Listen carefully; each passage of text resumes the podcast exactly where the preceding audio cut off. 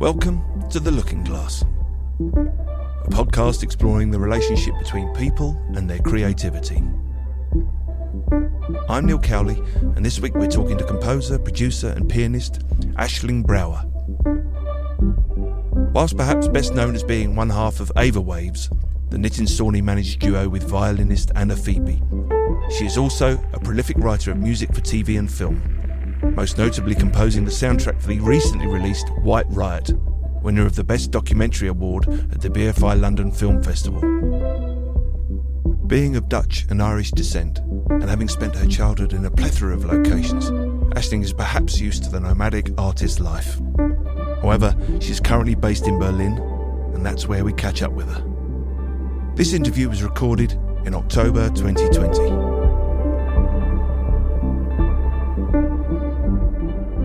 How very, how very um, Berlin your uh, your studio looks. Clean. Does it?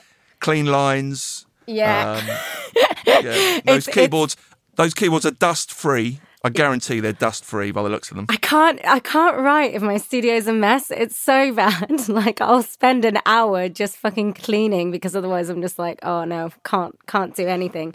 Oh, that's interesting. Yeah, I, I, um, because I, I had a, I had a conversation years back with a friend of mine, and he said, um, we, we both, we were both poles apart in terms of, I have to clear everything up before I start, and he can't do anything until he's created, and then he clears up afterwards. I can't cope with that idea. Really? So- So, what are you you like? Do you I'm in your camp. Yeah. See, Anna's again the complete opposite. Like she's her studio is always like a massive mess, but she's Right. super creative and like that's kind of her mind. Whereas I'm more like the the list maker, and Right. you know I need to like have things in order, and then I'm like, okay, now I can get stuff done. List list maker's a good one. That's another thing I, I've also been challenged upon is my endless um, creation of lists. I, I like making Oh, it's lists. so good though, isn't it? I love it. Like, and then even sometimes it feels like you've done something, even though you've not ticked off anything on the actual list. You still feel more productive for making the list. Well, I I um I did that fatal thing during uh, when it, when the first part of the lockdown happened in the UK. I made a big list. Um, sitting at home in my garden with the sun beating down, I made a really big list and, and 2020 planning of the year. massive, and I completed it, and it, and it it was horrific. Uh, Have you ever completed your list? I mean, I always add to the list to be fair, so I feel like it's a never-ending cycle. That's what I normally do, and I normally, I normally, it, it's always there's always sort of four or five things which I definitely won't touch this year, and I but I, I keep them there, and they sort of bother me. They're like they really are sort of a bit of an ulcer. They kind of sit there, Yeah. just irritating you. Yeah. But um, no, I, I, I, there was a, I sort of made an A list and a B list, and the A list I completed, and th- and then Yeah. that was that was See, trouble. I, I have I have the four categories. I sound like a psychopath now, but hmm, I have the four doing it together. categories like urgent and important, urgent but hmm. not really important, and then mm-hmm. not urgent and not important, and and so it goes on. And so I can kind of like see like, okay, what do I really need to do? And then there's always just some that get moved over from the like not urgent, not important, but somehow still need to be on the list, and they've been there for maybe three, four years. You know, Right. Well, that's really, that's really reassuring. I, th- I think you're not alone in that. That certainly sounds like a mirror of my situation. I've I've got there's old lists, there's new lists, there's the current list. then there's then there's lists in too many places. I've got like notes on my phone, and then I've got uh, I've got I, I email myself sometimes. Every day, actually, nearly every day, I email You myself email with a list of the things. during lockdown when it got really lonely did you just send yourself an email every day just to be like just checking in how Just you checking in. doing yeah, just wanting to make sure that you're covering the list, Neil. Um, how how you getting on with that? yeah brilliant yeah i've taken to analog lists now like i, I have in fact i've got it here my little black book That is Yes. Literally just a year's worth of lists I could show you my book. It's very similar to that. It's, you've got a little elastic, um, the little elastic thing that goes round that's supposed to mark a page, haven't you? yeah yeah yeah right? exactly yeah Yeah, yeah. That's a nice book. That's a nice list. Nice. Yeah. So just flick through that again. I saw a lot of stuff in there. I don't want to see details, obviously, but Oh, just no. flick through that again. i mean Yeah. i'm not even doing it the right way up so you couldn't even That's read all it Yeah, that's it. Now, uh, are Yeah. you are you right-handed or left-handed? left-handed Me too. ah i bet there's a connection there Do you, do you uh, this I might fall flat on my face here, but do you tend to start at the back and And of the book? Oh yeah, I do sometimes do that. But do you write like because I've like kind of had to retrain myself how to write. I mean, I've got terrible handwriting as it is, so even if someone found my list, they'd never be able to read it. Right. But yeah, because I'm left-handed, I would just I just remember as a kid like always wiping out the pens, you know, that I'd write Yeah. with, and you'd have this smudge, and the teacher would be like, "Oh, why can't you write like the other kids?" Well, this is it. I, I sat next to a boy called Giles Clinker, great name, and Oh, yeah. he was left-handed, and he did that thing where he he, he craned round Yeah. right from the the top, yeah, so that you've got this hook. yeah. Um, my brother. I never could do that. No, I no, I can't either. Your I've brother just- does that, did you say? Yeah, my brother's left-handed too, and he does it. Two, two Yeah. lefties. Yeah, crazy, right?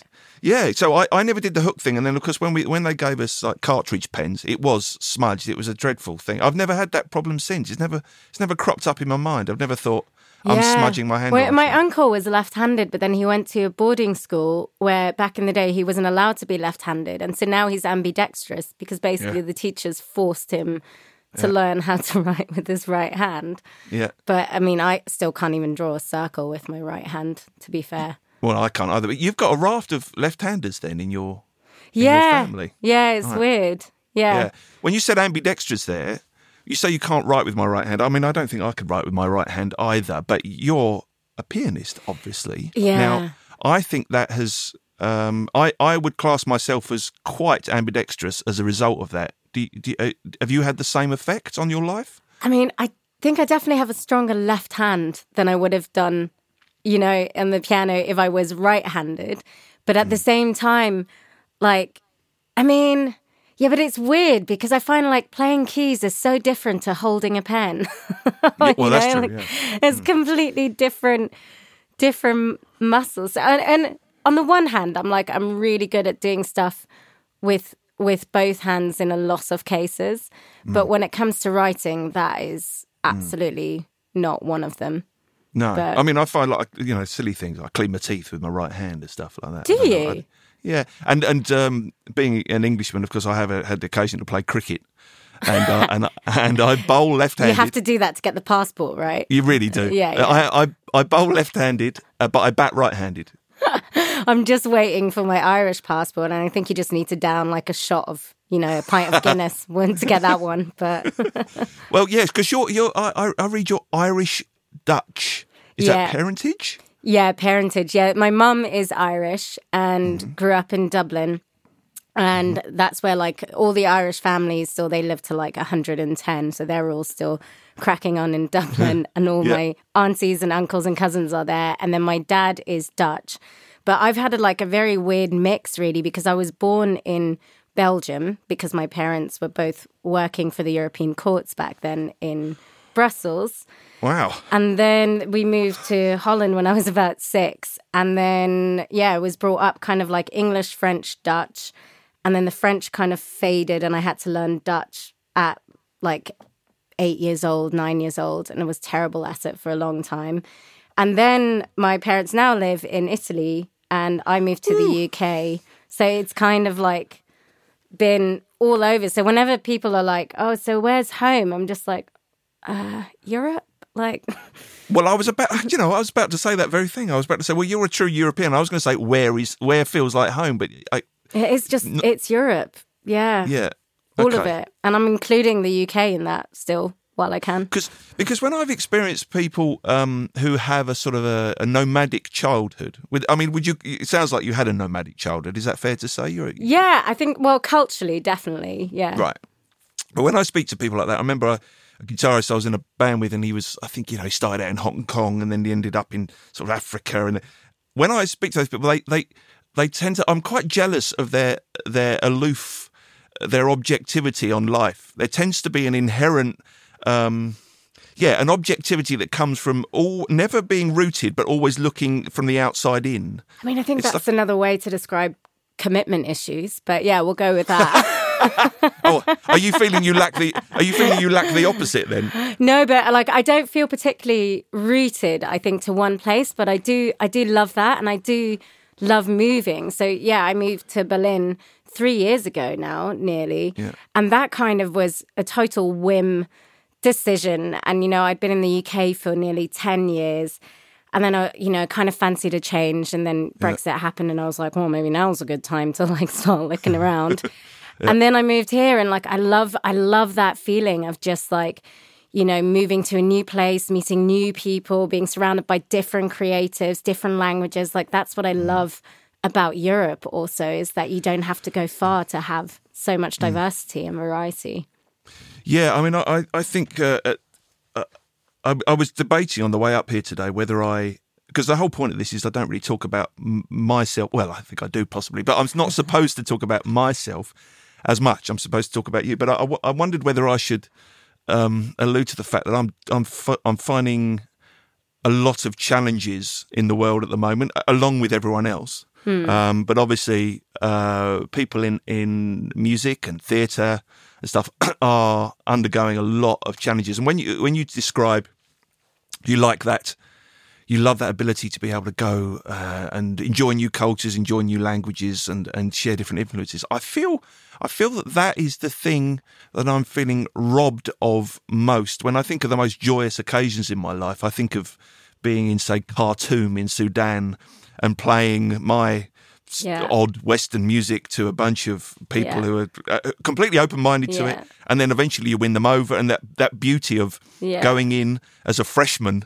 Uh, with your instrument and winning them over, and then getting that that that uh, Yeah. adulation, but the accolade back that they understand your Yeah. language. And I feel that that is what I'm struggling with at the moment, personally. Yeah, no, totally. Like, I completely agree. And there's something that I think in the beginning of lockdown, you know, I had an eight month stretch where I didn't come back to the UK, whereas before I was always going back, you know, every ooh, apologies. It's my email. Let me close that. oh, I didn't hear anything, my Oh, good. Oh, that was just me then. um, yeah, I mean, I think in the beginning, I kind of thought like, oh, you know, I saw that there was a lot of unnecessary traveling in a sense that I was like, Yep. oh, look at that. There's a lot I can actually do without needing to go back. But then after a while, I was like, yeah, but it, sometimes it isn't even about the whole getting stuff done. It's about mm. having having the different, you know, surroundings and you know mm-hmm. being able to actually I don't know, like broaden your experiences a bit. And that is like definitely what I missed missed the most as well. And I went back to London uh last week, was it? Two weeks ago, can't even remember now. but that was the first time in eight months. And then I was just like, oh gosh, it was just so good to be somewhere else. yeah. Well, that's funny, you know, because the irony of that is I think I'd like to be anywhere else but London for, at this precise moment. Um, But I get that, you know, that's what I love about traveling is you have that beautiful holiday experience. I mean, I think, I think, you know, what you alluded to there, it rubs up against that, this sense of sort of, we need to protect the planet and we're worried about the planet and we do over travel. But then at the same time, I think that's the dichotomy. I think that there needs to be a balance in a in an artist's life. Um, I, I I keep picturing that you know the sort of fairy tale idea of a of a of a traveling a traveling artiste with a with a stick and the knapsack on the end. You know, and sort of I, I I could quite easily if someone gave me the chance. If we weren't surrounded by water, I think I'd just get up and walk right now. I have responsibilities and I can't do that. But then I'm I'm getting wanderlust badly. Yeah, definitely. But I think there's it's like with everything, right? We're doing so much to excess, or we were, and now it's kind of gone to the complete opposite end of the spectrum, and that's not healthy either. It's just you know about finding that midway. But I mean, you've been out to Berlin, haven't you? I, yes, I've done a lot of my recent uh, recording and certainly mixing. I've got I've got a little network of people out in Berlin who I love to go and see, and and I um I went down to the uh, the Funkhaus and did a, a, a couple of days there, which was obviously very luxurious. Yeah. Um, and it became the centre point. It became the focal point for um, my my personal journey. Was I, I kind of lost touch with the piano. Um, I um, went off into the world of electronic music, and if you you can't see particularly behind me here, but if you if you were to sort of reach out through this this Zoom conversation, you'd see um, a lot of equipment. I've got a lot of stuff that I bought in order to try and find the answer to to the to the, whatever the question was, and then it was only by going to Berlin and having an experience kind of like the one you've just described, where you you get a new fresh perspective. I suddenly sat down at the piano, and oh crikey, I've neglected the one my one big voice. It's my it's my it's my deepest connection. My my closest soulmate is the piano. Yeah. Um, and I'd neglected it in the quest for something else. Uh, and then I so I found it in Berlin. So I kind of I think of Berlin in that way, and and um, I've uh, I've also been reflecting on how I felt about Berlin um, as a as a as a place of re- literal reunification. I remember I'm old enough to remember when the wall came down, and I kind of I went over that way pretty soon after. I found myself in the old Czechoslovakia, now Czech Republic, and Yeah. very soon after, and experienced that the the beauty of of the sort of strange. Um, oppressive beauty of, of the Soviet regime uh, crumbling or crumbled Yeah. um, and uh, so I, I have a sort of a deep romanticism about that part of the world. Yeah. Uh, also, that um, entwined with what my my classical music edu- education, which goes even further east, where I just worship Shostakovich and that kind of Oh, that, that um, you know that the Soviet composers, particularly him, the, that that sort of level of classical music. I was that's my personal love. So anything kind of east of East Berlin, Yeah. I, I, I do have a That's, bit of that's a kind of funny though that you came out to Berlin like delving into electronics and Berlin made you step back to the piano. You just kind of went, you know what? I'm all right. I'll Yeah. just never mind. I was just kidding. yeah, I mean that that was yeah, it was just a, it was the literal reunification with the piano, and and uh, I I got I put too many things in the way.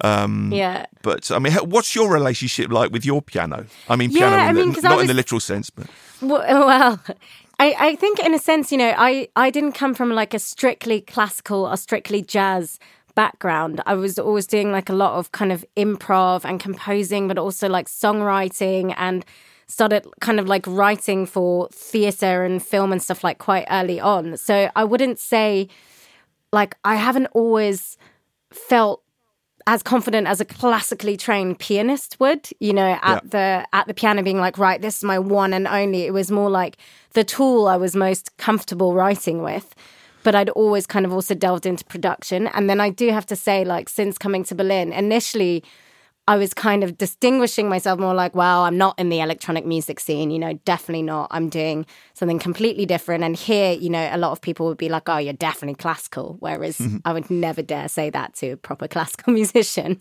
right. But I have to say, over the years, I have just found myself like I just bought a Moog, and I, you know, I have kind of like been sneaking in these synths and being like, oh, but it is so fun. So I've kind of also had this thing where I stepped away, and I think because often I was kind of, at least growing up, seen as, you know, like, oh, the cute blonde girl behind the piano writing pretty music. That made me want to write really dark, angry synth music.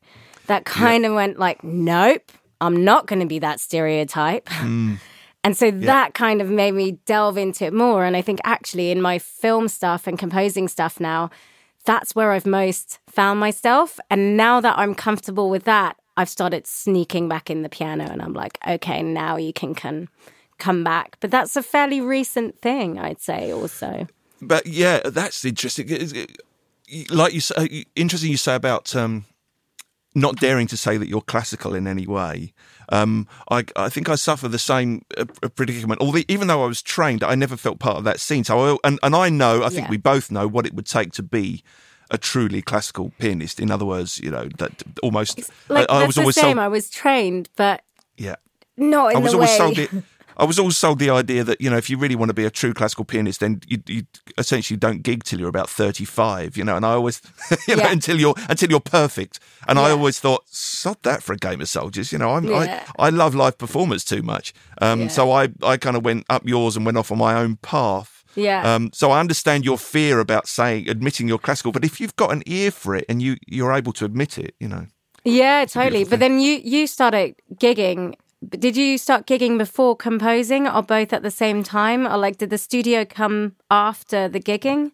way after the gigging Really? started Oh, at 14 and I didn't I, I didn't dare call myself a composer for a lot of years after that a lot of years Really? Ah, interesting. Yeah, are I you the other kind way of- round I'm the other way around. Yeah, kind of. I mean, well, I, you know, I did like growing up, I was gigging with like bands and stuff, but that was also just part of, you know, being a teenager and adolescent and being like, oh, you know, fun. I wanted to be part of that kind of music scene. But then as soon as it kind of went into proper gigging, I just felt more comfortable kind of hiding in a studio. And I just realized that I really wanted to just write and have someone else, you know, to, to mm-hmm. front it all. And mm-hmm. so I stopped performing probably at the age of 21 and really focused on just kind of pursuing composition for film and TV. And mm. then it really wasn't until I met Anna that, you know, it was meant to be, Ava was supposed to just be a studio project, just something for fun that wasn't for a film or TV program. Mm. And then that kind of developed. And then suddenly, you know, it was like soon after I met her, she kind of challenged me and was like, hey, do you want to? Do you want to do a gig with me in like two weeks' time? And I'd only just met her. And I was kind of like, yeah, sure. Because at that time, I'd just say yes to everything and figure out how to do it afterwards. Oh, good philosophy, by the way. Good. Yeah, still do no, that. it is. But it's, it was, a, it's a great philosophy. Yeah. And then I kind of went, oh, shit. Like, I have not been on a stage in like, I think seven, six, seven years. Mm. And then, yeah, I just studied my ass off for two two weeks, learnt her album, and we got up on stage together. And then we were kind of like, oh, this is cool. Like, there's something here. And that's when it kind of all evolved. But you so know, did was, you enjoy? You enjoyed it then? You enjoyed? I loved it, but I think oh. in my head I always associated it with because I used to be more in like rock and funk bands, and I was singing mm. also as well as playing piano. So it was a hmm. very mm. different experience. And this was the first time I was playing music that I really was so passionate about and that I really wanted to make. And I was suddenly like, oh, we can do instrumental stuff on stage. Like, yeah. oh, this is so cool. Yeah. So, yeah. Well, that's that's that's um, we are polar opposite then. In fact, I think in terms of where our comfort zone is. Yeah. Um, because mine my comfort zone is is on stage, and I've always uh, felt a slight, uh, um, slightly behind the eight ball on the studio and the recording element of it. It feels like that to me. It always feels like the, the, the sort of poor relation. It's not. I'm not saying it is at all, but I, yeah. it always feels like for me, uh, in terms of what I can yield from it, yeah. always feels like it's a poor relation. Whereas if I'm face to face with someone, I, I, I really feel uh, alive more than anything yeah. else. But you're what you're saying about production um, and composition. I guess that lends itself to working to picture enormously. Then yeah, I mean, I guess it it started off just being like, I mean, I I think I first got well, Fruity Loops and then Cubase and Reason and all these, and I was just really into like all of the technology that was coming out from maybe the age of like 12, 13. And then mm. it was more just about recording my ideas. And then it wasn't until later on that I was like, okay, but what can I do with all of this? And then, yeah, I think during uni, it was kind of like, well, you either go down the artist route or you go down the writing music for, you know, other. Mm. Other art forms or visuals or whatever route. And that's the one that I kind of felt most comfortable with because it wasn't necessarily about you, you know, it was more just about the music you were writing. And I, I did quite like that. So I kind of thought, okay, that's the route I'm going to go down, and then yeah.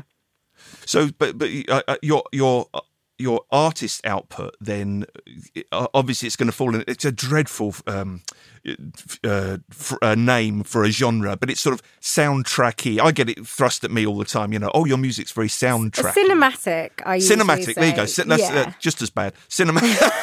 I know there isn't a good one though, is there? No, like... but I, I mean, uh, but I, I, I, do balk at the word, but I actually think it's a glorious thing. Uh, but if I'm honest about my musical taste and the things that I enjoyed most as a kid, I was listening to soundtracks. I was a John Barry yeah. fanatic. Um, yeah. he, uh, I was Ennio obscured... Morricone all over. Like he's the go, one yeah. who just made me go, yeah, this is what I would do. And also the fact that I then, you know, got to see him live at like 87, 88, 89 years old, conducting yep. an orchestra on mm. tour, I was like, that is what I want to be when I grow up. Well, that's how I feel about John Barry. Funny enough, I was watching uh, Before the Revolution by Bertolucci the other day, and he's he's he's the composer for that. Um, Amazing. Um, yes, uh, that's exactly how I felt about John Barry. I went to yeah. saw John Barry conduct at the Royal Albert Hall, and um, I've always secretly wanted that to be me, and and I'm still kind of navigating my way towards that. Yeah. Um, but it's that will be um, you. hmm? That will be you. It's on yeah, your and list, it will be right? you. we'll do a double bill. What we'll do? I'll do the Tuesday and the Wednesday. You can have the Thursday and the Friday. Okay. Perfect. I'll take right. that. but um, you said you said something really. Uh, I, I, it lit a, a, spark in me a little bit earlier. You said um, that you love to um, more or less put yourself in a difficult situation and then dig your way out of it. Now, yes, story of my life. right, but this okay now. But I, I, was I was taught in the dark ways of doing that very early on. I, I met a guy um, who's still a very dear friend of mine. He was a lot older than me. He was in his late twenties. His name was Martin, and he ran a company um, in near where I lived in Southall, just outside the Heathrow Airport, where I was yeah. brought up. And um, he he was sort of quite high up in his father's company. It was I think it was a freight company or a packing company of some kind, and their philosophy was. Um, take on a problem, say yes, and then worry about how you do it later. He taught me that, and it's been my my philosophy ever ever since. And I think it's extremely exciting, extremely stressful, can get you into really bad places and really amazing places. Absolutely. But I, I can't shake it. So but tell it makes me how you that... feel alive. That's exactly. Thing. Yeah. So although we kind of say it with a little bit of shame, like, oh, well, I, I yeah. kind of just take on a problem. Clearly, yeah. you flourish with it. So explain to me how it works for you. I mean, it's it's just the same thing I've kind of done all my life. Is where I kind of think like, okay, I'm aiming way too high but I'm just going to roll with it and mm. and see how far I get. So anytime someone would be like, "Hey, so can you do this?" I'd be like, "Yeah, of course." And then I'd turn around and be like, "Okay." Like I remember the first composing commission I got was they wanted circus music, and I was literally just like, "Oh my god!" Like I have no idea. Like because I'd have to program everything. I couldn't record, you know. And yeah, I mean, you just stay up six nights in a row, you know, yeah. and you yeah. work it all out. And I think it's always because of those chance, little chance events mm. that I've just kind of said yes to without knowing how to do it. That stuff has started to happen. And it makes, it does kind of put you in really stressful positions where I've you know, had nights where or evenings where I've thought, why, why did I do it again? like I should not have said yes to that asshole. but at the same time, like I'm I'm addicted to that adrenaline of then yeah. like working it out and then being like, okay. And I think that's also something, you know, that I've noticed this year is that like I'm just really bad at not being busy. I'm oh. really bad at not, you know, not keeping having the tools to keep myself busy even if it's like tightly constructed you know in my yeah. own head. But it's it's it's finding that thing. And so like now i feel like these last few months i've kind of you know partially it has gotten busier and partially it's been of my own construction. And now i'm like okay yeah now now i'm back in my elements again where i can just you know roll with it yeah, well, that that's I mean that's a lovely light bulb moment to hear someone else say that because I'm really struggling with not being busy. I, I, mean, there there have been times in the last six months where I've made myself busy. I think yeah. I think at this time it's down to you to kind of if, if you're not busy, make a project, make something happen. That's uh, it, and, that, and, it's the difference between being reactive and proactive. Exactly, but also it makes you an autodidact, whether whether you are by na- by nature or whether you are out of this philosophy. But I think uh, my feeling is that I know a lot of stuff, but it's all really wonky. You know? yeah. The way I've worked it out is really wonky, and I, and it worries me at times. So if someone said to me, for instance, as I'm sure they do to you uh, very often, could you uh, make a string arrangement of such and such? Um, I would be very scared of how I would write it out because I think I'd write it out basically for me and my head, and I think others in fact, I've had experience of it. Others look at it and go, "What the hell is this you've just written? This is utter nonsense." But I know what it means because I yeah. I much prefer to teach myself. But there is something to be said for studying things properly. But I just haven't got the patience. No, no, totally. I get that. And I mean, I also kind of feel like you learn so much just by trial and error, you know. But mm. it doesn't mean that you ever really delve into the the nuances of learning something very, very well. But it's kind of like on a need to know basis a lot of the yeah. time for me, at least. And it's kind of like, mm. okay, well, what do I need to prioritize really? You know, and I had all these grand plans where I was like, oh, I'm going to pick up this classical repertoire this year again. I'm going to study, you know, technique on the piano for three hours a day, no problem. And, you know, it, it always, it, it just doesn't happen in that way. Mm. It's just like whatever, whatever you want to finish sooner comes first we didn't go into detail about your, your piano training, but it, it, was is that slightly autodidactic as well, or uh, were you classically trained to the point where you were you were sort of then let off the leash? Yeah, no, it was like I was a very stubborn kid. Uh-huh. so yeah. it started off with classical training, but then mm. I kept changing the notes, basically, being like, I think it should go this way. Like, what a twat, really. Like, he does that, you know. Well, But- or what an improviser. What a natural improviser. Well, that's that's the the side that my teacher chose to lean into, thankfully. Ah. And he kind of went, you know what? Let's just let's just focus on improvising more, you know. And so Right. that's why when he started encouraging me, really at the age of like eight nine, to we'd still continue some of the classical repertoire, but it'd be like every week, you know, you can write your own song and bring that Mm. in, and we'd kind of like go with that, and then. And that's what kind of developed into me just like writing down all these compositions and Yeah. trying to record them and having some kind of, you know, I recently found like all the folders and it's hysterical to see back, especially as soon as I started songwriting at like 12, 13.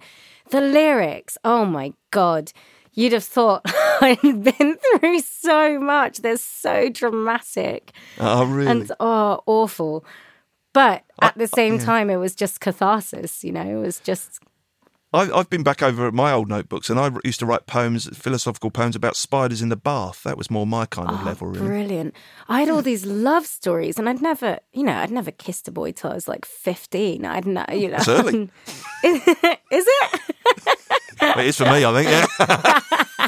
Compared to me, definitely. I'm still waiting. Nowadays, I think it's considered late, but you Ah. know, But um, are- are you? Is is music and all its sort of all its uh, you know additional elements? Is that entirely your focus, or are you multifaceted? Are you do you indulge in other areas of art, for instance, or other are there other areas of your life that are you need them in order to make the music work, or you need them for your headspace, or are Yeah. you music or a complete music I mean, focused person? I think by nature, I definitely have a like I have an obsession leaning personality for sure. So I'd be very good at just like, and I did for like years, just have music encompass all, you know. And it mm. is, it, it- it was just an obsession. Like I live and breathe it. And whenever people would be like, "Hey, what do you do outside of work?" and be like, "Huh? What? Yeah. What do you mean? I don't get it." But Yep. that is something that actually I don't think was a good quality in myself at all. And over the last few years, I've kind of realized how much I need to like really prioritize the other things that I need, which is definitely art exhibitions. That feeds me. Nature Oh, here, here, here. massively. So, Yeah. you know, now it's like every week, at least once a week, I just go out to a forest or a lake here and I just I just go walking and record sounds and sometimes on my own, sometimes I bring a friend, but normally it's just to like completely decompress and I feel like I'm so much more productive in the week having done that. And it's it's the same with art and film and like I do I I love going to see other productions and you know that's something that obviously now is different and mm. And here in Berlin, it's kind of, I mean, live events haven't come back, but at least exhibitions are possible again. And I only went to my first one in ages last week. And now I'm I, enti- I enti- yeah, I hear you 100%. Um, I mean, that's it, it's it's absolutely essential to bring in those other um, mediums to to what you do. It it really does feed it, and and I think that we are we're we're only mirrors after all. We're only reflecting back what what gets fed in. We we do need you need to sort of put coins in the machine, as it were. Yeah. And I and I think that's uh, you know as you say, not having those things around at the moment makes it harder to find that inner. Because I think you can make the mistake of looking so hard inside for that spark of creativity, and you can be go, you can walk in the wrong direction for so long, for so far. When Yeah. actually, like, you are inspired, at least I am very inspired by everything Mm. that's around me. And I think there's much more there. And that's the same again, I guess, you know, it comes back to traveling and having different experiences and meeting different people. And you're Mm. also hearing different processes, you know, I find really interesting, even just hearing other artists and composers talk about what things inspire them. And it's just about not making everything about your own experience, really.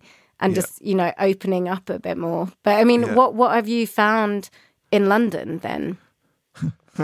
I I've not looked in London because I think um, Are you based in London? I, I've got a studio. I'm talking Right. to you from my studio in West. London, Yes. but I live out in the countryside. It's about an hour's drive. Oh, Um, nice. so I have both sides. Um, and uh, That's obviously a for- blessing. well, it, it, it, yeah. I mean, I had the, I went and and recorded. I, I set up a studio at home. Um, it was there for about ten years, and it was only about two years ago that I decided I wanted to commute. I wanted to feel some Londonisms, Yeah. uh, and I wanted to feel. A, and I'm in this um, studio here where there are lots of other studios, and there's all sorts of through traffic. I mean, there hasn't been so much in recent months, but Yeah. um, theoretically that's what's supposed to be going on and i found that extremely invigorating just having passing traffic people knocking on the window and saying Yeah. hi and all that Yeah. stuff i found that really important where i've looked for inspiration uh, has been purely in film recently. I've I've I've scoured the BFI archive. Going, I love film anyway. Always have loved film. It's in the the blood of my family. We just we've always loved film, and I kind of, I suppose, I secretly pride myself on the notion that I have good taste, and I'm always trying, I'm always trying to improve that taste, sharpen that taste, and I- and I've gone, I've gone into the very obscure depths of the BFI recently. In fact, I think you've got an association with the BFI, if I'm if I'm right. Yeah, well, White Riot. You've just done a film, White Riot. Yes, tell me about that. Yeah, exactly. Well, I- so that won the Grierson Award last year, and Yeah. that was shown at the BFI LFF, and I think it was partly funded by the BFI. But yeah, that's Hmm. a um, feature documentary by Rubika Shah on the Rock Against Racism movement in London Hmm. in the 60s and 70s. Super cool documentary, but like that was also a a, a long a long standing project which started I think as a BFI short in 2015 so it's it's been and now it's now it's in the cinemas isn't it And, and uh, Mark Kermode, I, I saw his review of it, and he, clear, he clearly loves it, which is always a bonus when he likes it. because, um, yeah yeah he's, no, he's got a very exactly. trustworthy taste, doesn't he? Really. oh it's amazing and he played some of the score which wasn't he I haven't even actually released the soundtrack album so I, I'm, I'm still unsure as to how he got it to be honest because it wasn't even like a proper master but on his radio show and I was just like oh my god this is amazing Yeah, like it was yeah. so cool but yeah I am I am going to be releasing a soundtrack album. But again you know like it was very it's a very new thing to me also that like you can kind of be both where you can comp- compose for film and mm. release music and perform live and mm. you know and it's amazing. Um, but I don't think I could ever do without all the other art forms, and I definitely mm. that you know that's what I love about writing for film and visuals. When you when you say you sort of you love to be able to flit almost between uh, these different mediums and these different these inspirations, um, that must demand a fairly free style of living in terms of you need to be free to express yourself and to go on a whim at any given moment. Is that true? Yeah, definitely. Yeah, I'm not. I, d- I don't do well tied down. Well, that that's you're going to have to cut that. Actually, that that comes across very wrong. No, it doesn't. Actually, no, I, I don't think it does. It doesn't because um, I think there's a natural tendency in all of us, despite, regardless of the living situations or the personal situa- situations we're in. I think we're always battling that. I was saying to someone the other day. I mean, I, I watched a Nina Simone interview recently, and she said quite categorically that she music comes first and foremost. I think the, the, the battle, the battle is is where music comes, and the battle is always for me. I'm always defending its place at the top of my list. Yeah, Um, it's not. I, I'm not. I'm. It's not pleasant to be defending that position sometimes. no, it's not, because you, you, it makes you quite self conscious about yeah. how you can't let go of that being the first thing on your list. Yeah. Right. But it, but but it, and it's it's inherently quite a selfish thing. yeah, definitely. So so Composers how are egocentric, though. yeah, but but how so how how challenging is that to yours? so not your ego but your sense of self that that um your profession can we say that your profession as is mine is a selfish profession then would you say that I think I think it's something I've thought about a lot this last year actually and I think it's something that my perspective has definitely changed on in in the last few years and I think I used to kind of be like well yeah it's a selfish profession in order to do well you need to kind of be that obsessed with it but actually I've, I've kind of completely changed my mind on that because I think, you know, also as with music, you can reach so many people. And I think we do kind of have a responsibility to also use it for good in whatever way possible. And mm. to also, you know, change the industry from the inside out into a better industry, into a more inclusive industry, into a more accepting industry, into a more healthy industry in general. Mm. So I think there's lots of different things where I've kind of gone, actually, why does it have to be a selfish profession? I don't think it has to be. I think that's just kind of what I assumed it should be from the role models that I had seen, you know? And now I kind of think actually, I really enjoyed doing documentary also for the reason that it kind of crosses over between highlighting important issues in the world and music. And the same with like campaigns and the same with using nature for inspiration or for raising awareness about, you know, all, all kinds of issues. And so I think there's a way for everyone to make it um, an altruistic profession at times. I mean, certainly, what, what you're describing there is is is a very you know open, liberated, or, or sort of very um, socially minded approach. But mm. I, I just wonder if, if it still doesn't come down to the fact that you, as an individual, when you're alone uh, in your studio, that you have to protect something, and in that, in that is inherently, uh, you have to be fairly selfish at times and go, well, actually, it's not that you come first, but the music must come first. Yeah, yeah, no, I get I get what you're saying. Yeah, I think in terms of like my you know direct surroundings and my day to day living, for sure. Mm. Yeah, it is. But it, that's I've never been able to not put it first. right. You know, and I've never, and in that sense, does that I cause think, problems? I mean, yeah, I've definitely had years where I've not been as good of a friend, or you know, I've I've not been as good as a as a partner or as good because I'm just like, no, the music has to come first. But I think that's also part of just you know finding finding that balance between prioritizing. When is it about yourself and when is it about the music?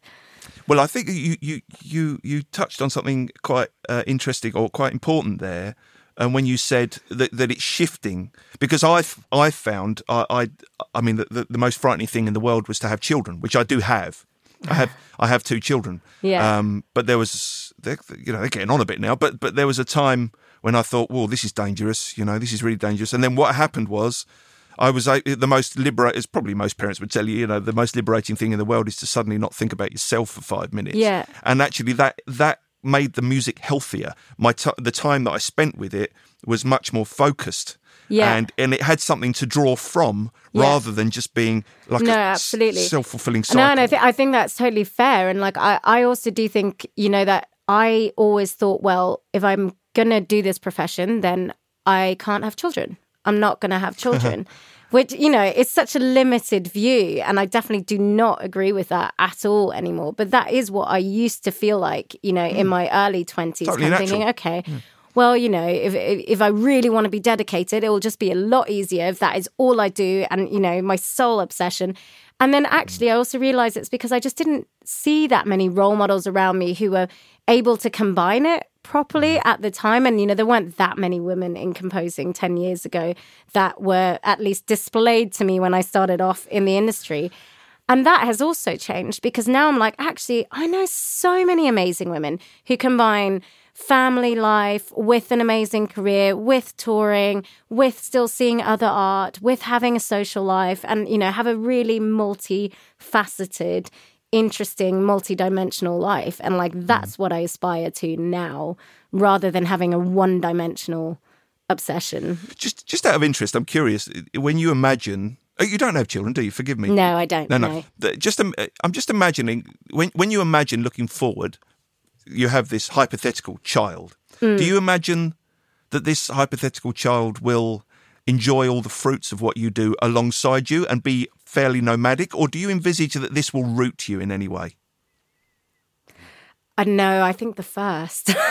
yeah, I mean that's what you'd hope for, isn't it? Really? Yeah, I would still because I would still kind of think, well, that wouldn't necessarily, you know, it would. I think it would change the way I work in the same sense that you said, you know, your time becomes more focused and it's mm. more kind of concentrated and more meaningful, perhaps, you know, rather than me having the luxury now to be like, oh, I'll just spend 18 hours in the studio today. Why not? You know? Yeah.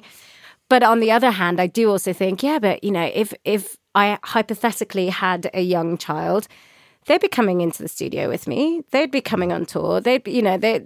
I, I wouldn't. That wouldn't stop me from kind of trying to at least also show them a kind of multifaceted Mm. lifestyle. I don't know. I mean, these are rich words for someone who doesn't have kids. So I'm kind of thinking like I might take this all back, you Uh, well, know, down yes, the but- line. but I as have you- no as- idea. as you as you said earlier, you know, you you you had very uh, different ideas in, in your early life, and and this is what we do. We fluctuate, we change, and, And we. I guess it also just depends on you know what the world is like because you know I was also like having had such a nomadic upbringing is also it's a privilege. You know, I'm very mm-hmm. aware that it's something that came with privilege at the time, mm-hmm. and so like I don't know if we'll have the privilege in the same way to be traveling between countries whenever we want, or uh, mm-hmm. you know to to not be rooted. Maybe you know we all will be a lot more rooted at the time. But I can't, yeah. I mean, I've never been the type to be able to say, like, oh, well, I see myself staying here for the next five years. I'm, I, I just, I don't know where I want to be next year. And I kind of like it that way. I mean, from from my position, I, I, guess I, I'm I'm questioning now. The, the, my children are twelve and fourteen, and I'm questioning now whether I've succumbed too much to the whole notion of rooting them somewhere because I they are very much in that position. They they have this. It, it kind of sucks you in. The system sucks you in, um, and uh, I'm I. You, I don't think you ever know any of the you know the answers. You you go through life changing your perspective, and I've got to that point where I'm going, have I have I succumbed too much to that system? But saying that, I think, you know, Mm. when kids start school and they make their friends and they feel rooted, Mm. I think that's also something, you know, it's about them at that point. it, it, that's entirely why it's happened. I mean, it Yeah. would break my heart to say, "All right, guys, we're off to Argentina." It would. I, No, I just. yeah. I, I would worry too much, you know, that I'd affected them too much. And I, Yeah. I, I guess I've tried to. I tried to in, uh, instill a, a situation where my uh, lunatic career in life doesn't affect them too much. Uh, Yeah. they have. They they can have their own lunatic career in life. At their, you know, at their whim yeah, yeah, whenever yeah. Mm. I mean, but that, that's how I think. Like when when it comes to younger kids, it's a lot easier to say, oh, you know, you can kind of bring a young child around with you before they start school, and sure, you might not get as much work done, probably, but you know, it, I think that's different to the school years because then I think it probably is beneficial for kids to find, you know, find their circle, to find their roots, and you probably just yeah end up staying with it for mm. for them. But mm. i still don't really know where what country that would even be for me at this stage. And like i absolutely love berlin i have to say. It is an amazing place. But i've just yeah i struggle to look that far into the future and be like well okay Or maybe you're always going to be that person who loves to, as you did a couple of weeks ago, whenever it was, you went and saw Anna in. Yeah. She lives in Deal, doesn't she? Yeah. I believe. yeah Um, Kent, down by yeah. the sea, I think. I saw some Yeah. photos. I think of down by the sea, and that was, um, as you said, that was a that was a lovely moment, right, to get back with her. Oh, it was amazing. It was mm. just, yeah, it was amazing. It was so nice to be by the sea. And then I, you know, I love going down there and staying with her family anyway, and just to be back in the studio together. And yeah, it was, it was so good. And it also did kind of really confirm to me how much I just missed moving around a little bit, you know, and, and, yeah, visiting places. But, you know, I mean, it's, it's such a luxury it feels at this stage that it's like, well, It does. But uh, well, let's hope there's more of that in the pipeline. and There's more of you and Anna getting together and making beautiful music. Um, Oh yeah, for sure. Well, it was it was really fruitful. So we've pretty much finished our second album now, which is great. oh, fabulous! So hopefully done. we'll be back there soon. Thanks to Aisling Brouwer, and thanks for listening to The Looking Glass. Please make sure you subscribe wherever you get your podcasts so you never miss an episode.